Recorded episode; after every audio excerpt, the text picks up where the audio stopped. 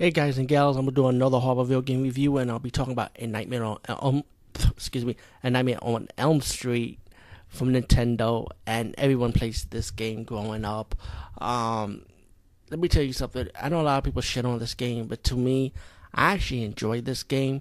I enjoyed this more than the Friday the 13th Nintendo game, you know, and to me, this game was fun because it, it had had fun elements to it. That you got to collect Freddy Krueger's bones and then you fight Freddy Krueger or you fight Freddy Krueger in different forms.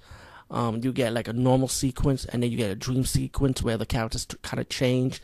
So it kind of borrowed elements from the game Monster Party a little bit, I would say. Um, how how one stage will change to another stage, like you know, like day and night. But in this case, uh, are you awake stage or are you sleeping stage? And the characters are changing to different nightmare characters like skeletons, ghosts, a demon, you know, you fight spiders, you fight spider with Freddy Krueger's head on it, dogs, mouse, you know, stuff like that.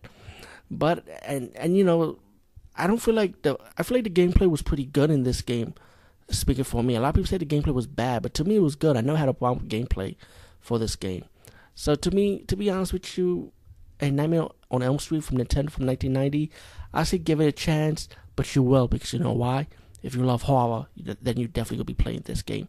Anyway, peace, guys, and see you later.